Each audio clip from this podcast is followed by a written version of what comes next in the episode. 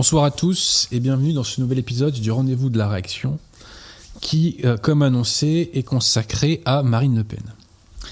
Avant d'aborder son cas, euh, comme vous le savez, je fais euh, des annonces, les annonces habituelles. Toutes ces annonces visent à réagréger la qualité et la vitalité française. Alors, euh, d'abord, euh, si vous cherchez un petit bouquin euh, et que vous êtes francilien, n'hésitez pas à passer chez nos amis de la librairie française, 5 rue Auguste Bartholdi, dans le 15e, métro La Mode Piquet, duplex. L'année 2020 a été très très dure pour les commerçants, je crois que ça ne nous a pas échappé. Mais grâce à votre soutien, la librairie française a tenu le coup. Elle a un site internet hein, sur lequel vous pouvez aussi vous procurer certains de ses bouquins. Donc vraiment, si vous pouvez euh, les soutenir, n'hésitez point. Par ailleurs, si vous cherchez un bon livre catholique contre-révolutionnaire, je vous invite à faire un tour sur le site du collectif Saint-Robert Bellarmin. Donc, M. Pierre Tirmont a mis euh, en description euh, le lien. Le collectif a fait deux récentes sorties. Un ouvrage de Maxence Écart euh, qui est consacré donc aux controverses qu'il y a eu au sujet de la sortie de son précédent livre La crise de l'autorité. Nous en reparlerons. Je pense qu'on pourra faire une très belle émission à ce sujet. Et cet ouvrage, qui est une traduction, traduction du révérend père Sylvester Berry, L'Apocalypse de Saint Jean, ouvrage qui a été à la base rédigé euh, en 1921, je crois, de mémoire. Et cet ouvrage a été traduit par Guillaume Fanazel, Guillaume qui tient le site Fidéposte. C'est donc euh, un livre sur l'Apocalypse de Saint Jean qui explicite l'Apocalypse de Saint Jean et c'est absolument fascinant. Pourquoi? Parce que justement le révérend Père Berry évoque la vacance du siège, évoque le faux, euh, pape, euh, la fausse doctrine, les faux sacrements. Donc plusieurs décennies avant Vatican II, le révérend, le révérend Père Berry, sur la base de l'Apocalypse, eh bien, nous décrit en quelque sorte ces événements. J'espère pouvoir faire une émission avec Guillaume à ce sujet. Je pense que là aussi, on ferait une émission euh, extrêmement intéressante. Je vous invite vraiment à découvrir ce bouquin, euh, donc du révérend père Sylvester Berry sur l'Apocaly- l'Apocalypse de Saint Jean. Et je dois dire que euh, le bouquin est très bien fait. hein. C'est un très beau livre hein, en, tant qu'objet, j'entends. Voilà, voilà. Alors aussi, nous mettrons, enfin nous mettrons, nous avons d'ores et déjà, je crois, mis en description, Monsieur Pierre Tirmont, un lien dans lequel Guillaume Fanazel euh, présente cet ouvrage. J'ai pas tout à fait terminé, hein, comme vous le voyez à mon marque-page, Euh, mais vraiment ce que j'en ai déjà lu euh, vaut le détour. hein. Et je précise que c'est un livre qui est facile d'accès, contrairement à ce qu'on pourrait croire. hein. ça se lit très facilement. Alors par ailleurs, je renvoie aux chaînes YouTube habituelles, Monsieur Pierre Tirmont. euh, J'ai oublié de préciser que Monsieur Pierre Tirmont était à la technique. Pardonnez-moi. Euh, donc je renvoie vers les, chaînes YouTube habituelles. hein. Donc il y a euh, la chaîne YouTube de Jonathan Sturel, il y a Femme part, il y a Fidé TV, donc la chaîne de Guillaume Fanazel. Il y a la chaîne Deus Est, la chaîne catholique de France. Je crois qu'il y a très très peu d'abonnés encore sur la chaîne catholique de France, 650. Je vous invite et je vous demande d'aller booster ce nombre d'abonnés parce qu'ils font vraiment des vidéos de très très bonne qualité. Euh, et ils font pas encore assez de vues à mon goût. Voilà. Et c'est un site qui vraiment stimule la qualité française. Donc il faut les aider et il faut diffuser euh, ce qu'ils font. Ils ont fait un entretien récent de l'abbé Roger. Ils ont fait un entretien récent avec un jeune homme euh, qui vient du judaïsme et qui s'est converti au catholicisme. Ils ont fait un très bon entretien, enfin un très bon documentaire sur Notre-Dame Auxiliatrice, donc une école euh, privée euh, hors contrat. Euh, et ils vont bientôt faire un entretien avec un autre prêtre. Donc c'est vraiment un travail remarquable que je tiens à saluer. Et je vous demande de les aider un maximum parce que ça, c'est vraiment des vues sur YouTube qui font du bien. Voilà. Ce sont des vues qui, j'emploie un mot fort, mais qui purifient, quoi. Vous voyez, qui, sont, sont des vues saines. Voilà. Ce ne sont pas des vues perdues. Donc vraiment, n'hésitez pas à aller sur cette chaîne YouTube catholique de France, à vous abonner et à partager un maximum le contenu. Voilà. Alors par ailleurs, je ferai une séance de dédicace chez nos amis de la librairie française. La séance de dédicace était initialement prévue le 9 janvier, mais je vais décaler au 23 janvier. Donc le 23 janvier, je ferai une séance de dédicace chez nos amis de la librairie française. Euh, par ailleurs, euh, YouTube, euh, chaque année, par son logiciel, met en place de nouveaux algorithmes. Et ces nouveaux algorithmes nous handicapent à chaque fois pour ce qui est de la visibilité de nos vidéos.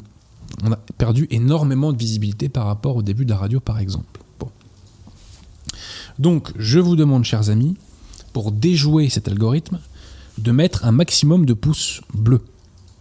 C'est un geste qui ne vous coûte rien, mais qui permet de donner un coup de turbo à la visibilité de cette émission. Donc, par ce petit geste, vous pouvez participer à la cause. Mettre un pouce bleu, c'est un acte militant, puisque c'est un acte qui permet de déjouer cet algorithme démoniaque.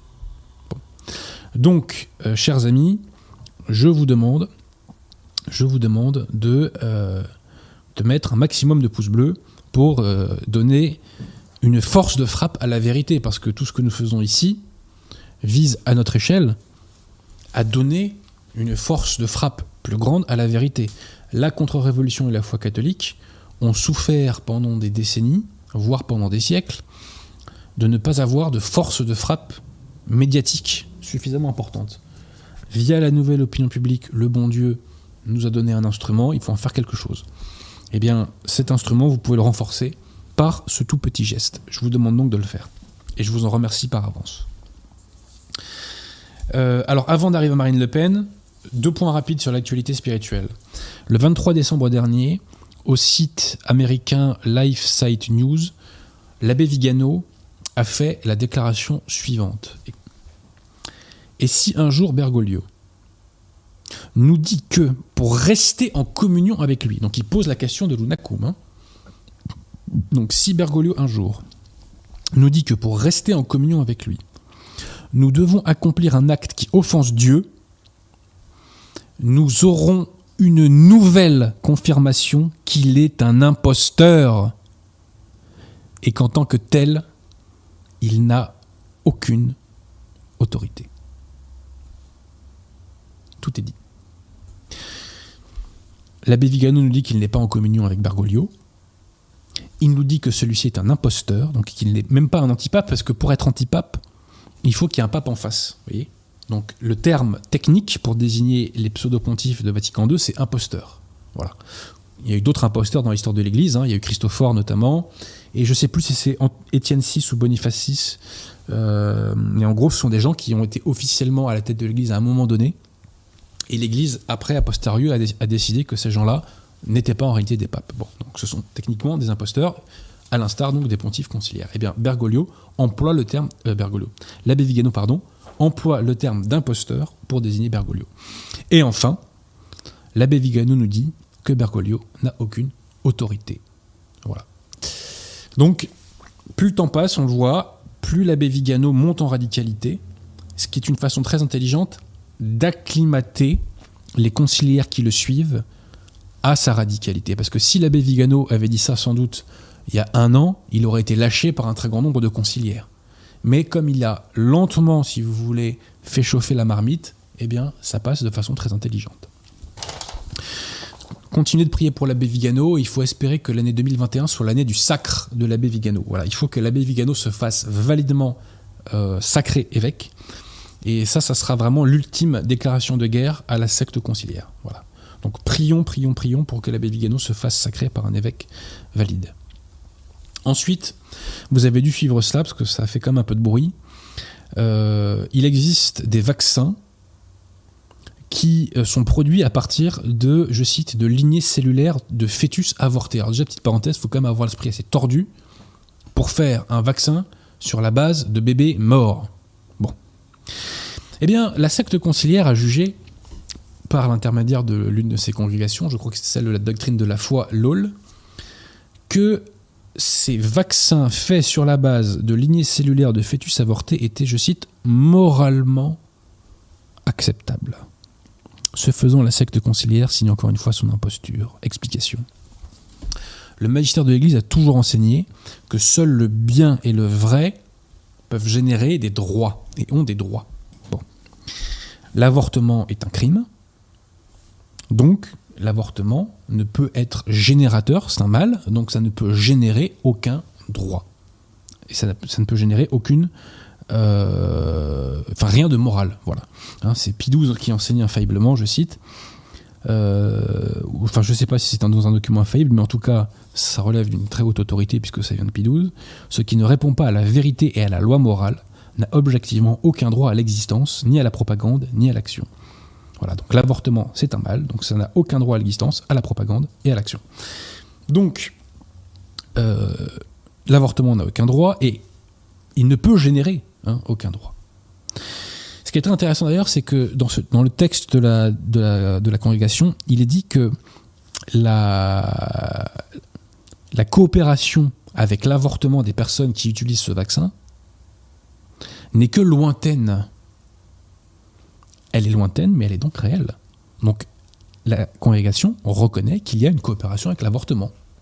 Voilà. Ce qui est une façon, là aussi, d'acclimater les conciliaires lentement à la question de l'avortement. Bref, ce vaccin est moralement inacceptable. Je ne dis pas que tous les vaccins sont inacceptables, c'est pas du tout mon propos, mais je dis que ce vaccin-là est inacceptable parce que donc il repose sur un mal. Je remercie euh, toutes les forces révolutionnaires dont on va parler notamment aujourd'hui, quand elles retirent leur masque et qu'elles posent enfin carte sur table et qu'elles nous montrent qui elles sont. Voilà. Puisque la grande force des, des forces révolutionnaires, c'est justement d'avancer masqué, comme nous le verrons. Monsieur Pierre-Tirmont, je crois que nous pouvons attaquer sur Marine Le Pen. Je t'en prie. Alors, avant d'aborder euh, directement son cas, eh bien, euh, il faut faire une petite mise au point sur trois notions fondamentales. Soyez attentifs à ça parce que ça va faire progresser votre intelligence. Il faut comprendre qu'est-ce que le mal, qu'est-ce que la révolution et qu'est-ce que la droite. Voilà. Et c'est avec cette perspective-là que nous apprécierons la personne et l'action de Marine Le Pen. Alors parfois, dans un premier temps, ce que je vous dirai vous semblera peut-être trop abstrait, mais quand on donnera des exemples, vous verrez, tout deviendra limpide. Alors, alors d'abord, qu'est-ce que le mal et comment procède-t-il? La philosophie scolastique, la, je crois qu'on dit philosophia perennis, la philosophie pérenne ou éternelle, selon l'Église. La scolastique, ce n'est pas la philosophie du Moyen Âge, hein. c'est la philosophie de l'Église. hein. C'est Léon qui le dit, c'est la philosophie de l'Église, c'est la philosophie de toujours. Donc la philosophie scolastique définit le mal comme la carence de bien, et plus précisément la carence d'un bien dû. La formule latine consacrée est la suivante, carentia perfectionis debit. Donc pour que mal il y ait, il n'est pas nécessaire qu'il y ait absence totale de mal. Une simple carence, pardon, que dis-je Pour que mal il y ait, il n'est pas nécessaire qu'il y ait absence totale de bien. Pour que mal il y ait, il suffit qu'il y ait la carence d'un bien qui est dû. Première idée majeure sur la question. Deuxième idée majeure, le mal avance masqué. Et pour avancer, donc il ne se montre pas tel qu'il est et il se cache, il se cache derrière un bien apparent, un bien visible, un bien réel parfois, qu'il a conservé afin d'avancer masqué. C'est ce que j'appelle moi le bien alibi. Voilà. Donc je vais vous prendre maintenant quatre exemples pour vous faire comprendre cette idée de la carence d'un bien dû comme définition du mal. Prenons le communisme, le communisme soviétique. Si vous interrogez, si vous aviez pu interroger un citoyen soviétique dans les 50, il vous dirait certes le régime n'est pas parfait, mais nous le validons parce que nous avons la sécurité de l'emploi et parce qu'il n'y a pas de criminalité. Nous pourrions opposer à ce citoyen soviétique ceci. La finalité d'un système politique, c'est la défense du bien commun. Le régime soviétique abolit la propriété privée et persécute les âmes. Dès lors, il ne défend pas les biens communs. dès lors il est mauvais, et on ne peut invoquer un bien réel pour valider le tout qui lui est mauvais. Donc le bien alibi ne peut servir à justifier la nature mauvaise du communisme. Et on ne peut invoquer la sécurité de l'emploi pour valider ce qui euh, combat le bien commun et ce qui combat le salut des âmes. Deuxième exemple, les fausses religions. Les fausses religions ont conservé des éléments de vérité et de bien. Le bien dû par la religion, la seule, la vraie, la seule qui sauve, c'est le catholicisme. Donc la finalité, c'est le salut des âmes. Les fausses religions ont conservé des éléments de vérité, par exemple euh, l'interdiction de l'homicide, mais néanmoins, elles damnent.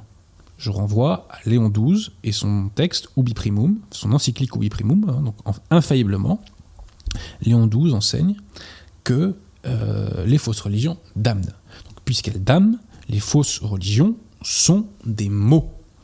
Et on ne peut invoquer les éléments de bien et de vérité qu'il reste pour justifier le tout qui est lui mauvais. Donc quand il y a une carence d'un bien dû, il y a un mal. Je me répète. Troisième exemple, la fraternité Saint-Pédis. C'est une société sacerdotale qui se dit catholique. Le bien dû, c'est donc la formation de prêtres catholiques validement ordonnés. La fraternité Saint-Pédis génère un bien qui est réel, à savoir qu'elle ordonne validement des prêtres, dont certains finissent par se convertir et adopter la position de Nunacum d'ailleurs. Merci à Monseigneur Lefebvre, pas pour le constat de la vacance du siège, mais en tout cas pour la transmission du sacrement. Donc la fraternité génère un bien réel qui est le fait d'ordonner validement des prêtres. Seulement petit problème, la fraternité Saint-Pédis ne professe pas la foi catholique. Dès lors, un prêtre qui sort des cônes n'est pas un prêtre catholique, c'est un prêtre gallican, rallié de surcroît aujourd'hui à une secte hérétique et schismatique, qui est la secte conciliaire. Bon. Donc, le bien dû, qui est la formation de prêtres catholiques, n'est pas rempli. Voilà. Il y a une carence d'un bien, puisque la fraternité qui se dit catholique forme des prêtres gallicans, donc la fraternité Saint-Pédis aujourd'hui, c'est un mal. C'est un mal. Dernier, dernier exemple, c'est une citation de Pie XI, qui dans Divini Redemptoris nous dit que toute erreur contient une part de, une part de vrai. Toute erreur contient une part de vrai. Donc on ne peut se reposer sur une part de vrai justifier ou valider une erreur qui, bah, comme son nom l'indique, n'est pas la vérité. Donc, il faut apprendre à ne pas se laisser berner par ces biens alibi, quand il y a, à côté de ce bien alibi, une carence de bien. Quand il y a la carence d'un bien dû, il y a mal. Le mal, je ne cesserai de le répéter, c'est la carence d'un bien dû. Quand vous comprenez ça, ça fait progresser votre intelligence parce que c'est quelque chose que vous pouvez appliquer à tous les domaines de la vie. absolument à tous les domaines de la vie, dans les relations humaines, etc. Alors là, on a vu ce qu'était le mal. Maintenant, voyons ce qu'est la révolution. Qu'est-ce que c'est que la métaphysique révolutionnaire? La métaphysique révolutionnaire, on en a parlé quand j'ai euh, présenté mon livre La gauche est une maladie mentale, c'est le culte de l'homme culte de l'homme qui vise à renverser l'ordre social chrétien et à mettre en bas ce qui doit être en haut et à mettre en haut ce qui doit être en bas. C'est Monseigneur Gaume qui explicite les choses ainsi. Deux petits exemples. L'avortement. Dans une société catholique, l'avortement est interdit, rigoureusement, parce que on n'assassine pas euh, les vies innocentes, tout simplement. Dans la société naturaliste dans laquelle nous sommes, c'est l'inverse. L'avortement est autorisé et il est promu et encouragé euh, comme euh, très peu de choses. Autre exemple, la peine de mort, vous disais-je. Donc, dans les sociétés catholiques, la peine de mort est validée. Je rappelle que le magistère de l'Église a toujours, toujours, toujours, toujours validé la peine de mort. Il l'a même fait euh, de façon éclatante, si je puis dire, est infaillible dans le catéchisme du Concile de Trente. En revanche, dans une société naturaliste comme la nôtre, la peine de mort non seulement est interdite, hein, mais elle est diabolisée. Je rappelle, parce que ça fait jamais de mal de le rappeler, que je suis favorable à la peine de mort pour châtier les assassins, les terroristes, les violeurs, les pédophiles et les trafiquants de drogue. La société n'a pas à s'excuser de vouloir se protéger de ces fléaux. Voilà. On n'a pas à s'excuser de ça. Bref, la révolution, c'est le culte de l'homme qui vise à renverser l'ordre euh, l'ordre naturel et l'ordre légal chrétien, si je puis dire. Comment procède la révolution? Elle procède selon ce que j'appelle euh, sa marche. Et sa marche, c'est quoi? C'est deux pas de gauche en avant, un pas de droite en arrière. Petite citation. Face à une anthropologie catholique, la Révolution ne pouvait montrer trop ouvertement ses véritables natures sans risquer de fédérer les forces qui lui sont hostiles. Plutôt que de provoquer un rejet de la greffe par une overdose de gauche, la Révolution a avancé ses pions avec ruse selon le schéma suivant. Deux pas de gauche en avant, un pas de droite en arrière. Ce qui, au final, fait toujours un pas de gauche en avant. Trois exemples historiques pour illustrer ça.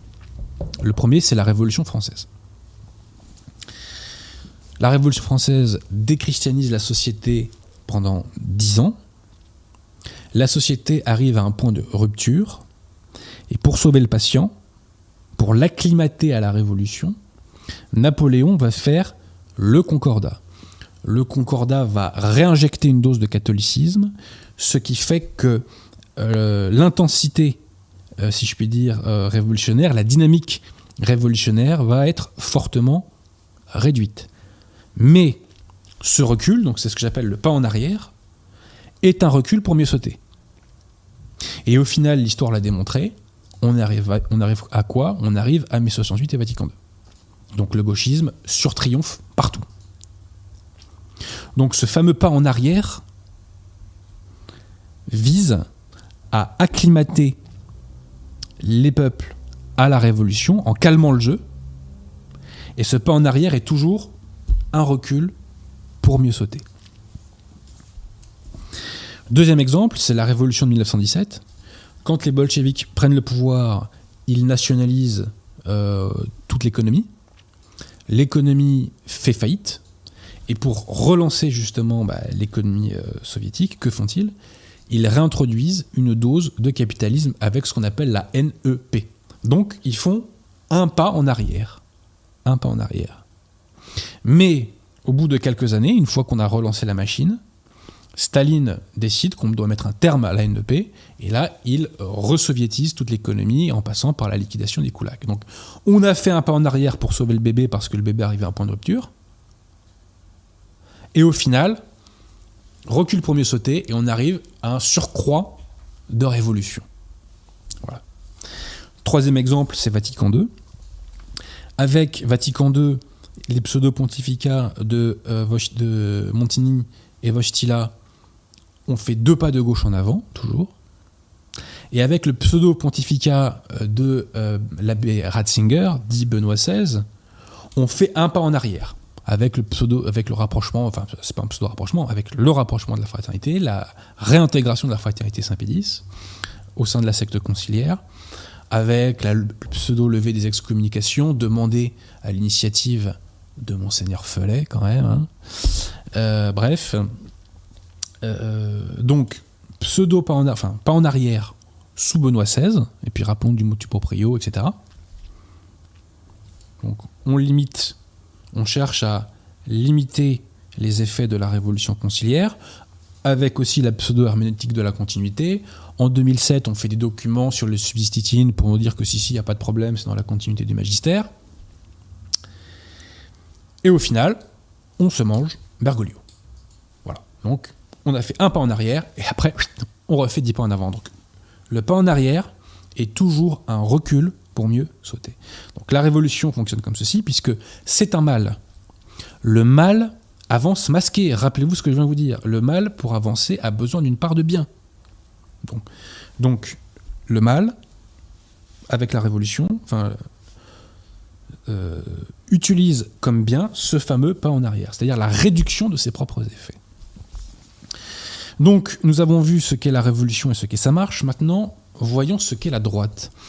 Et la question de savoir ce qu'est la droite pose une autre question, qui est celle de ce que j'appelle les modérés.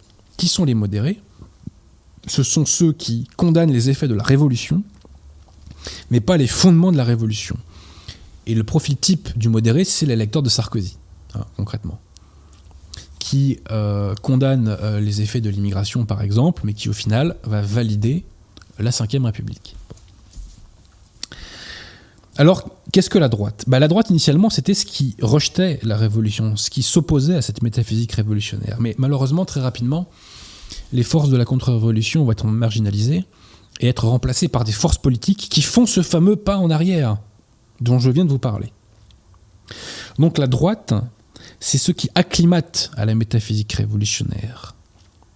C'est ce qui donne l'illusion du remède, en misant non pas sur l'éradication du mal, sur l'éradication du mal révolutionnaire, mais en misant sur la réduction de la, ou plutôt, euh, oui c'est ça, la, réduction de la croissance du mal en fait. Il s'agit juste euh, de, euh, de limiter le, le, temps en fait dans lequel, plutôt de rallonger le temps, pardon, de la dynamique révolutionnaire. Donc je répète que la droite, c'est ce qui fait le pas en arrière. Et le pas en arrière vise non pas à éradiquer le mal révolutionnaire, mais vise au ralentissement de la croissance du mal. Une croissance ralentie, ça reste une croissance. Hein. Si un PIB fait 4%, pour, 4 de croissance, c'est bien. S'il fait que 1% de croissance, c'est peu, mais ça reste de la croissance. Bon. Voilà, bah, c'est pareil que la révolution quand on ralentit sa croissance, elle continue euh, de croître. Alors, se pose la question de ces fameux modérés. Il y a une idée vraiment centrale que je tiens à faire passer ce soir.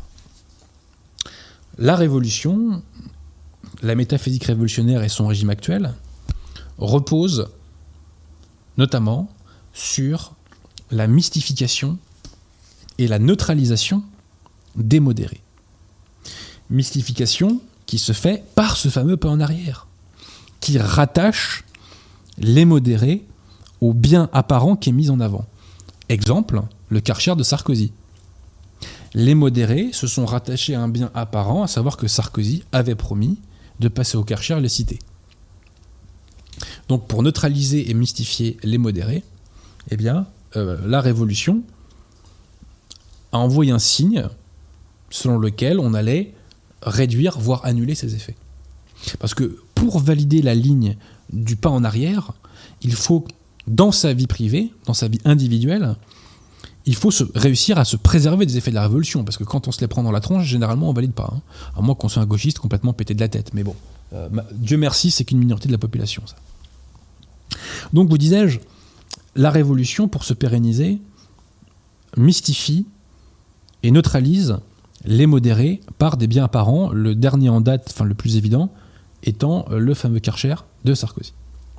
Donc aujourd'hui, le système tient d'une part parce qu'il y a une minorité euh, gauchiste active, et notamment grâce à ce que j'appelle dans, mon bouquin la gauche, le gauchisme institutionnel, mais aussi grâce à ceux pas en arrière, qui en réduisant pour un temps les effets de la révolution, calme et neutralise les modérés qui ne basculent pas, donc du coup, dans la contre-révolution et qui ne font pas jonction avec les forces populistes.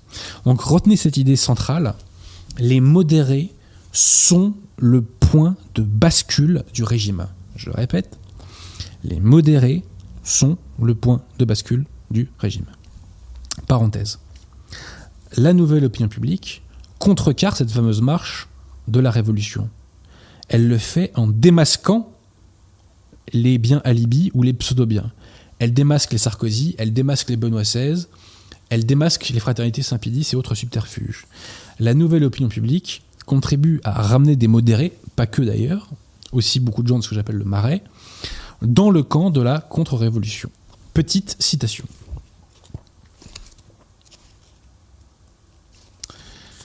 S'il n'y a rien à attendre politiquement à des singeries de droite incapables de faire deux pas en arrière, parce que je vous ai évoqué que la droite c'était ce qui faisait un pas en arrière.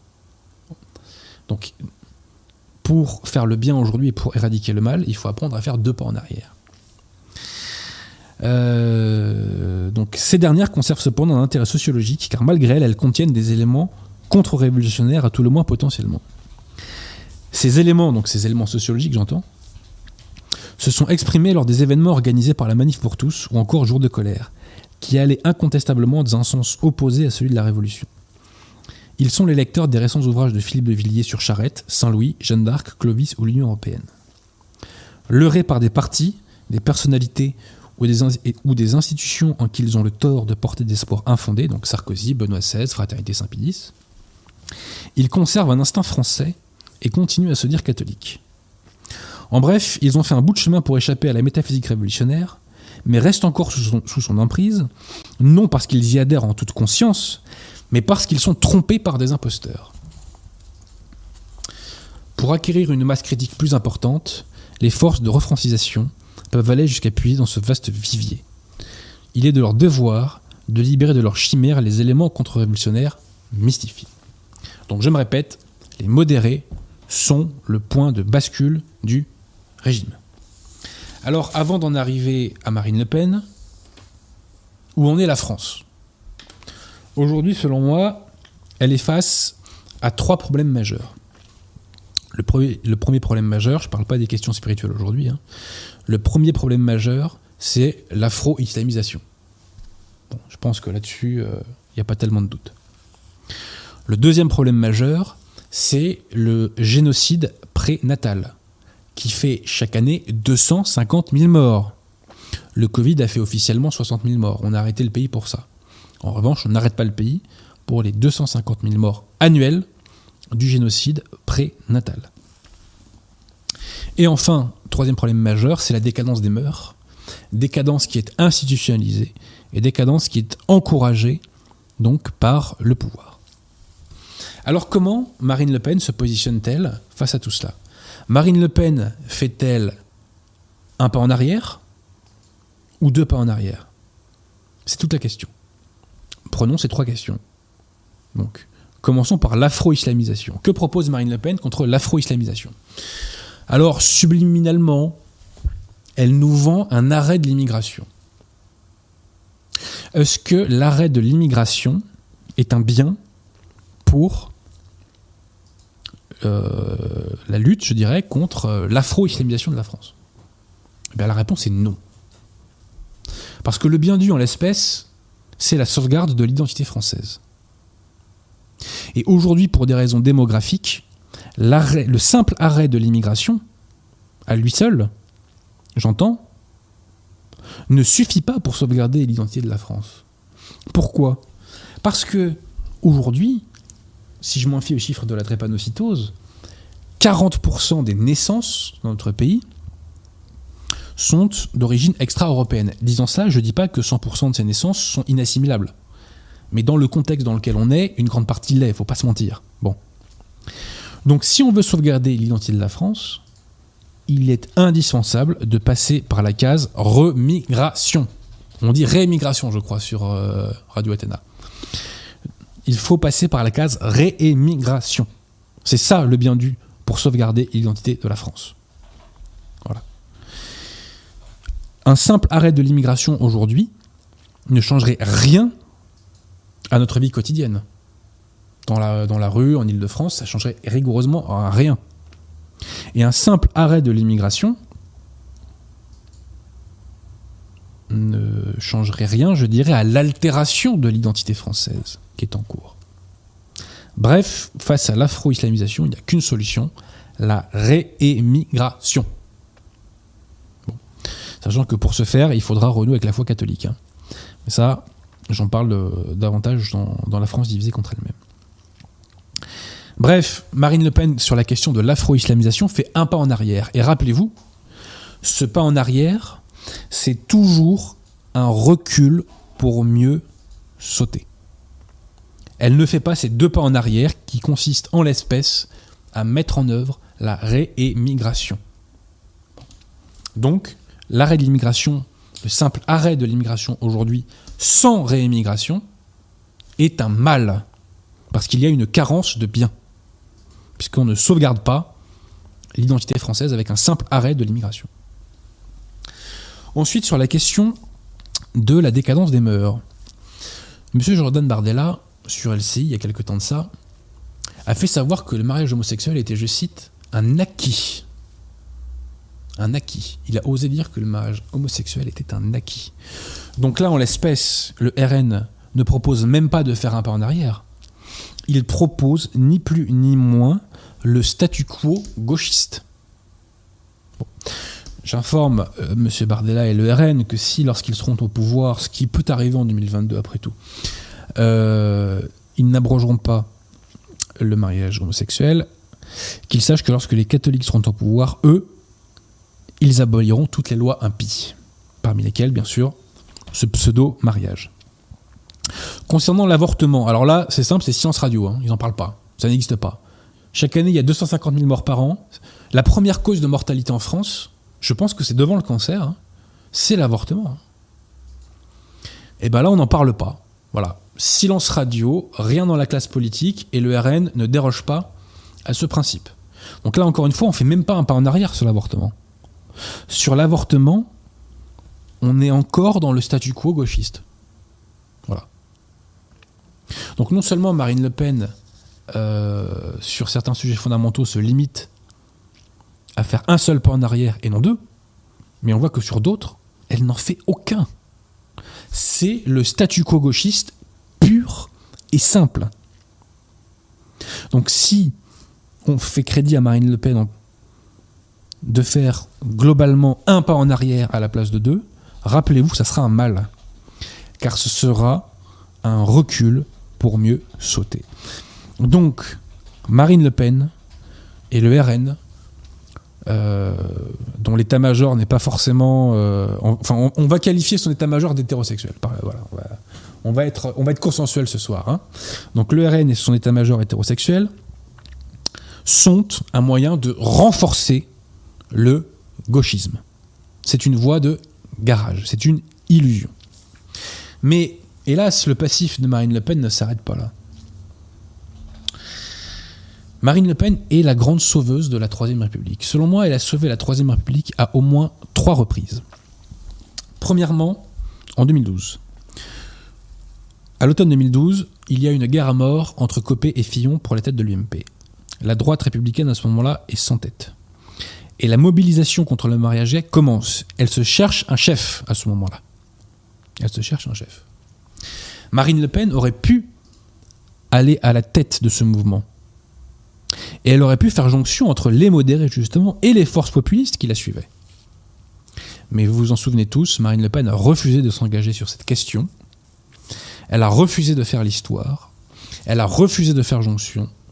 Et elle a refusé de faire de la défense de la famille un sujet politique central.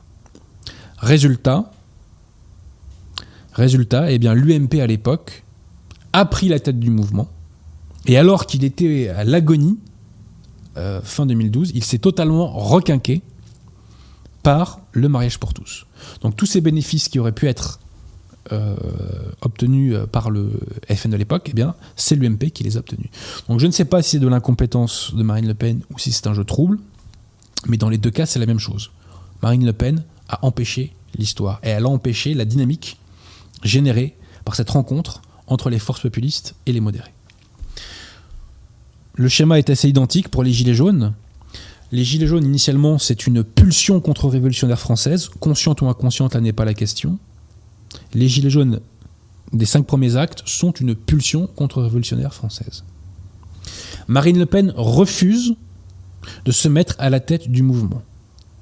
Donc une fois encore, elle laisse la place aux ennemis de la France. Une fois encore. Alors qu'elle pouvait parfaitement l'empêcher.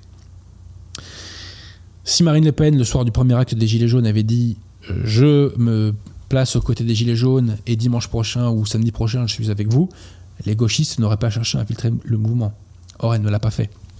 Donc Marine Le Pen laisse la place à l'ennemi. L'ennemi s'engouffre dans la brèche. Le mouvement est euh, infiltré par les gauchistes, neutralisé par les gauchistes, détourné par les gauchistes, et au final, il termine en poussière.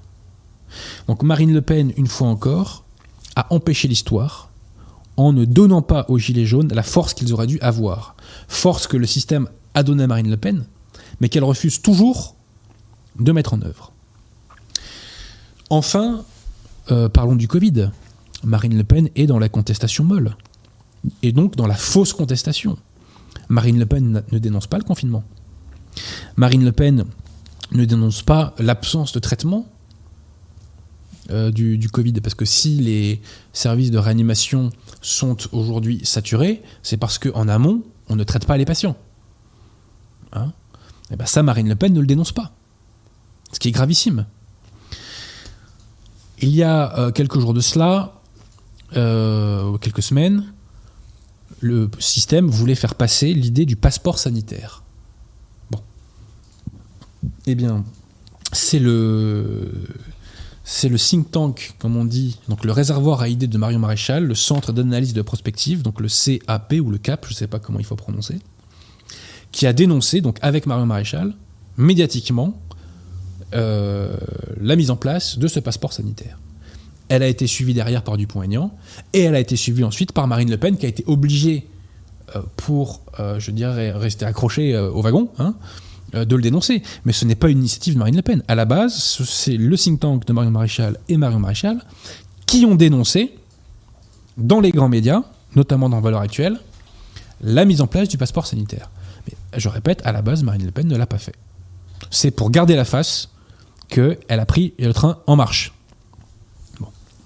Donc, il y a une analogie à faire entre Marine Le Pen et le colonel de Larocque, en février 1934 qui ont l'opportunité de faire l'histoire et qui à chaque fois ne la font pas. L'histoire met Marine Le Pen en situation de mettre le coup de grâce, ou en tout cas un coup très dur, au système. Et à chaque fois, Marine Le Pen ne met pas ce coup de grâce. Ou rude, cette rude estocade. Elle ne l'a pas mis pendant la manif pour tous, elle ne l'a pas mis pendant les Gilets jaunes, elle ne l'a pas mis pendant l'affaire du Covid. Elle ne le mettra jamais. Voilà. Marine Le Pen ne veut pas faire l'histoire. Elle ne veut pas faire l'histoire. Marine Le Pen est une rentière de la politique. Ce qui l'intéresse, ce n'est pas l'histoire. Ce qui l'intéresse, c'est le maintien de son niveau de vie. Et qu'elle ose se porter candidate à la présidence de la République, qu'elle ose, qu'elle ose, après le fiasco de 2017, est pour moi le signe d'un égoïsme glacial, absolument glacial, et d'une indifférence totale pour le sort de la France. Le passif de Marine Le Pen ne s'arrête pas là. Je vous ai dit que pour changer les choses durablement en France, il faut faire une jonction entre les modérés et les forces populistes. Pour cela, Marine Le Pen avait un instrument politique pendant le, pendant le, quinquennat Hollande. Cet, instrument politique, c'était Marion Maréchal. Marion Maréchal, concrètement, parlait à l'électorat des modérés, à l'électorat de l'UMP, et elle pouvait aller prendre des voix. Mais qu'a fait Marine Le Pen? Elle a tout fait pour marginaliser Marion Maréchal et elle n'a pas relayé la ligne de Marion Maréchal. Résultat, le RN, enfin le FN de l'époque, s'est privé de, de, conquérir un très grand nombre de personnes issues de l'électorat UMP euh, à tendance sarkozyste. Ça s'est illustré au second tour, euh, ou plutôt à l'entre-deux tours de la présidentielle. Marine Le Pen appelle les électeurs de Mélenchon à voter pour elle alors qu'il n'y avait quasiment aucune chance pour qu'il le fasse, parce qu'un gauchiste restera toujours un gauchiste. Et elle n'appelle pas, elle ne fait aucun appel du pied, ou aucun appel de phare aux électeurs de Fillon. Mais, comment peut-on être aussi nul stratégiquement? Qui n'avait pas compris que les électeurs de Fillon pouvaient beaucoup plus facilement basculer que ceux de Mélenchon? C'est aberrant. C'est aberrant ici. Alors on nous dit qu'elle a commencé à changer et on nous dit qu'elle va redroitiser son discours sur certaines questions pour aller euh, essayer de prendre cet électorat euh, ex-sarkozyste. J'attends de voir, mais en tout cas c'est un peu tard pour faire l'histoire. Hein. Alors ensuite, dernière casserole de Marine Le Pen, c'est son ignorance et son indifférence de la nouvelle opinion publique. Marine Le Pen et le RN auraient pu donner un soutien gigantesque à la nouvelle opinion publique, absolument gigantesque. Rappelez-vous, lorsque Marine Le Pen a fait la pub de la France Orange Mécanique de Laurent Oberton, ça a fait un boom euh, extraordinaire au niveau des ventes et d'un point de vue médiatique. Eh bien, cette aide-là, Marine Le Pen aurait pu la donner également à des forces de la nouvelle opinion publique. Mais elle ne le fait jamais. Et le RN ne le fait absolument jamais. Le résultat de ça, c'est quoi? Comparons.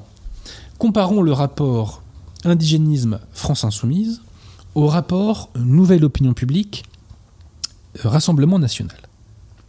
L'indigénisme est beaucoup moins euh, diffusé dans la société que la Nouvelle Opinion Publique, et pourtant, l'indigénisme est monté institutionnellement. Il est monté institutionnellement parce que la France Insoumise lui a fait la courte échelle, parce que l'université républicaine lui a fait la courte échelle, et parce que certains médias lui ont fait la courte échelle. La nouvelle opinion publique est de plus en plus présente dans la société, elle gagne des gens à sa cause euh, chaque jour toujours plus, elle monte dans les médias via CNews, via Sud Radio, un peu LCI également, via Valeurs Actuelles. Mais en revanche, la nouvelle opinion publique, pour l'instant, n'arrive pas à atteindre, à atteindre pardon, le stade institutionnel. Résultat de ça, c'est quoi? C'est que le pouvoir aujourd'hui valide la théorie du privilège blanc, mais que le pouvoir nie le grand remplacement qui est renvoyé à une soi-disant théorie du complot. Donc je répète, le pouvoir valide le privilège blanc, mais il nie le grand remplacement. C'est le monde à l'envers. Pourquoi? Notamment parce que Marine Le Pen n'a pas euh, fait peser son influence médiatique dans la balance et qu'elle n'a pas renforcé de son poids la nouvelle opinion publique. Face à l'histoire, c'est une occasion manquée qui est absolument terrible. Donc tout ça pour dire que Marine Le Pen et le RN sont le verrou institutionnel qui empêche la radicalité politique de monter vers le pouvoir. Je répète, Marine Le Pen et euh, le RN sont le verrou institutionnel qui empêche la radicalité, la nôtre, de monter vers le pouvoir. Le bilan donc pour Marine Le Pen est accablant. Il est absolument accablant. Marine Le Pen est l'assurance survie du système, par le bien alibi qu'elle est ou par le pseudo-bien qu'elle est. Marine Le Pen est l'assurance survie du système parce que, comme je vous l'ai dit, elle empêche la radicalité de monter vers le pouvoir, vers les institutions. Marine Le Pen est l'assurance survie du système et l'assurance survie du gauchisme parce qu'elle fait un pas pour reculer quand elle le fait, hein, parce qu'on a bien vu que sur certains sujets, avortement, décadence des mœurs, c'est zéro pas en arrière. Donc elle fait un pas en arrière qui servira aux forces révolutionnaires demain à mieux sauter en avant vers la gauche. Elle est l'assurance survie du gauchisme euh, parce que elle empêche la jonction entre les modérés et les forces populistes. Donc la victoire de Marine Le Pen en 2022, selon ma petite subjectivité, serait une mauvaise chose pour la France. Ce serait un statu quo gauchiste, au mieux un petit recul en arrière d'un pas, mais qui servirait à terme à la Révolution de mieux sauter en avant. Marine Le Pen servira non pas à éradiquer le mal, Marine Le Pen ne cherche pas à éradiquer le mal, elle cherche simplement à ralentir la croissance du mal. Nous en sommes à un stade de l'histoire de France on ne peut pas se contenter de ça comme objectif. Aujourd'hui, nous devons éradiquer le mal révolutionnaire. Nous devons éradiquer le mal cosmopolite et gauchiste. On n'a pas à s'excuser de le faire. Parce que on veut sauver nos âmes, et on veut sauver notre patrie, et on veut sauver notre famille. Voilà. Tout simplement. Donc, je répète que pour moi, la candidature de Marine Le Pen à la euh, présidence de la République est une catastrophe absolue. Euh, si elle participe vraiment à cette élection, j'espère qu'elle n'atteindra pas le deuxième tour, parce que ça permettra au moins de laisser la place. Voilà. Ça permettra de laisser la place à d'autres qui ne seront sans doute pas parfaits, mais qui ne seront pas ce verrou institutionnel qui empêche la radicalité de monter vers le pouvoir. En 2022, la meilleure candidature, selon moi, euh, aurait été celle de Philippe de Villiers, qui est critiquable, bien sûr, il n'y a pas de problème qui n'est pas, petite parenthèse. Hein. Euh, mais c'est le seul qui peut donner une petite impulsion contre-révolutionnaire. Après, euh, à titre personnel, moi, j'attends pas grand-chose de 2022. Moi, j'attends beaucoup de choses de 2021, moi. J'attends que l'abbé Vigano se fasse sacrer en 2021, parce que ça, ça serait un tremblement de terre mondial. Vous voyez Et ça serait le retour de la contre-révolution euh, après des décennies d'absence. Bref, à titre personnel, moi, j'attends pas grand-chose de 2022. En tout cas, à ce stade des événements. Euh, si 2021 secoue autant que 2020, euh, les cartes vont être rebattues sans doute. Et peut-être que là, euh, vraiment, il y aura beaucoup de choses à attendre de 2022. Mais à cette heure, personnellement, j'attends pas grand-chose de 2022. J'attends plutôt beaucoup de 2021. Bon. Et, euh, bref, tout ça pour dire que Marine Le Pen est une catastrophe. C'est une catastrophe, c'est une catastrophe. Je suis outré, je suis scandalisé qu'elle ose euh, se présenter après euh, euh, son fiasco, donc son échec cuisant de 2017. Monsieur Pierre de Tirmont a fait une miniature où on voit Marine Le Pen faire une très belle pause. Cette très belle pause, non, non, Marine Le Pen n'est pas à la piscine en train de faire de la brasse. C'était un débat face, enfin c'était le débat du deuxième tour des élections présidentielles. Je pense que cette photo résume absolument tout. C'est-à-dire qu'on est dans un moment absolument solennel de l'histoire de France, et Marine Le Pen fait de la brasse en direct à la télévision. Je pense que ça résume beaucoup de choses, notamment quant à son impéritie, et notamment quant au fait qu'elle n'est pas imprégnée, elle n'est pas imbibée de l'histoire de France. Sinon, on ne se permet pas de faire ce genre de choses à un moment pareil. Donc Marine Le Pen, je l'ai démontré, c'est le statu quo du gauchisme. Au mieux, c'est reculer d'un pas, mais pour mieux permettre au gauchisme d'en faire deux en avant par la suite. Marine Le Pen est une ennemie politique. Si la radicalité ne monte pas en France politiquement, ce n'est pas à cause d'Emmanuel Macron ou de Jean-Luc Mélenchon. C'est à cause de Marine Le Pen. L'indigénisme ne vient pas à la base, euh, je dirais, de l'oligarchie. C'est un mouvement qui vient d'en bas, qui a été validé par l'oligarchie. Mais ce n'est pas une création ex nihilo de l'oligarchie. Voyez? Donc il y a des choses qui ne viennent pas de l'oligarchie qui peuvent au final s'imposer au système. Marine Le Pen aurait pu nous aider. Elle aurait alors on- n'a pas besoin d'elle pour, pas besoin d'elle pour progresser, mais on aurait pu progresser beaucoup plus vite. Mais Marine Le Pen a mis son veto. Marine Le Pen et le RN ont mis son veto pour des raisons de respectabilité euh, idéologique. En gros, pour pas trop choquer le bourgeois de gauche, quoi. Donc je le répète, Marine Le Pen est un désastre politique. À, à ma petite échelle, je la combats. J'espère que une candidature alternative émergera contre Marine Le Pen et toute candidature qui pique des voix à Marine Le Pen est une bonne chose. Parce qu'il ne faut pas que Marine Le Pen atteigne le second tour. Et il ne faut pas qu'elle atteigne le second tour pour laisser la place à des gens qui, eux, quand ils occuperont le poste, mettront le coup de grâce. Et n'auront aucun scrupule à faire la guerre à mort au gauchisme. Parce que le gauchisme fait la guerre à mort à la France, il nous fait la guerre à mort. Au bout d'un moment, il faut combattre le feu par le feu. Voilà. J'en ai fini sur le cas Marine Le Pen, Monsieur Pierre-Tirmont. Est-ce qu'il y a des questions éventuellement avant que j'appelle, avant que nous appelions Raphaël? Oui, quelques questions. Déjà un don de Julien Comtesse, merci. Une question de l'équipe communautaire de Paris. Avez-vous déjà parlé du fait que Marine Le Pen vient de passer un diplôme pour être éleveuse professionnelle de chats euh, plutôt que de se soucier des attentes de Français Et c'est pourquoi je- elle est payée je- je- 10 je 000 euros par mois. Je l'ignore complètement. Je ne sais pas ce que vaut cette information par ailleurs, mais je ne suis pas au courant de ça. D'accord. Euh, une question hors sujet de Paul Ima. Euh, à quel moment et comment Jacques Maritain est-il devenu moderniste alors qu'il était proche de Léon Blois? C'est compliqué. Alors déjà, Léon Blois, spirituellement, il n'était pas 100% dans les clous. hein. Euh, c'est une lente évolution. Il y a l'abbé Manveil euh, qui a écrit un bouquin sur Maritain à partir de son ouvrage qui s'appelle, je crois, Religion et culture. Maritain a commencé à basculer. Il a commencé à vouloir réconcilier la vérité avec le monde. Hein, Maritain, c'est l'un des trois grands euh, pères de Vatican II. Les trois pères de Vatican II sont le père Congar, Henri de Lubac et Jacques Maritain. Et Jacques Maritain a apporté cette idée que l'I- l'Église devait se réconcilier avec le monde, alors que le magistère enseigne que le monde fait la guerre à l'Église. Donc ça a commencé dans les années 30, et euh, pour avoir parlé avec un spécialiste de Maritain, celui-ci me disait que ce sont des discussions avec Pionze apparemment qu'il aurait un petit peu euh, induit en erreur. Voilà, on va dire ça comme ça. Alors une question de Charles Le Chauve. Euh, Est-ce que vous savez combien il y avait d'avortements illégaux avant la loi Veil? La propagande dit Mais- 300 000. Figurez-vous, c'est une question que je me pose et je n'ai pas trouvé la réponse. Et euh, vraiment, si quelqu'un euh, en commentaire pouvait nous apporter, source à l'appui, un, chiffre à ce sujet. Je veux dire, euh, il n'y avait pas 300 000 Françaises qui, quittaient la France pour aller se faire avorter avant la loi Veil. Hein.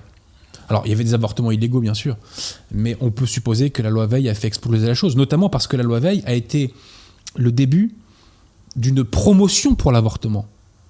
L'avortement est promu aujourd'hui. L'avortement est présenté comme un moyen de contraception. C'est même pas un moyen de contraception, l'avortement, c'est un, un, assassinat. Vous voyez? Mais dans la, dans la problématique, enfin dans la propagande pardon, du système, il n'y a qu'un pas entre euh, les moyens de contraception classiques, si je puis dire, et l'avortement. Quoi. Et je répète, l'avortement, c'est un assassinat. tant que je suis là, nous sommes très nombreux, donc n'hésitez pas à mettre des pouces bleus. Oui, mettez un maximum de pouces bleus pour donner de la visibilité à cette vidéo. C'est un acte militant, le pouce bleu.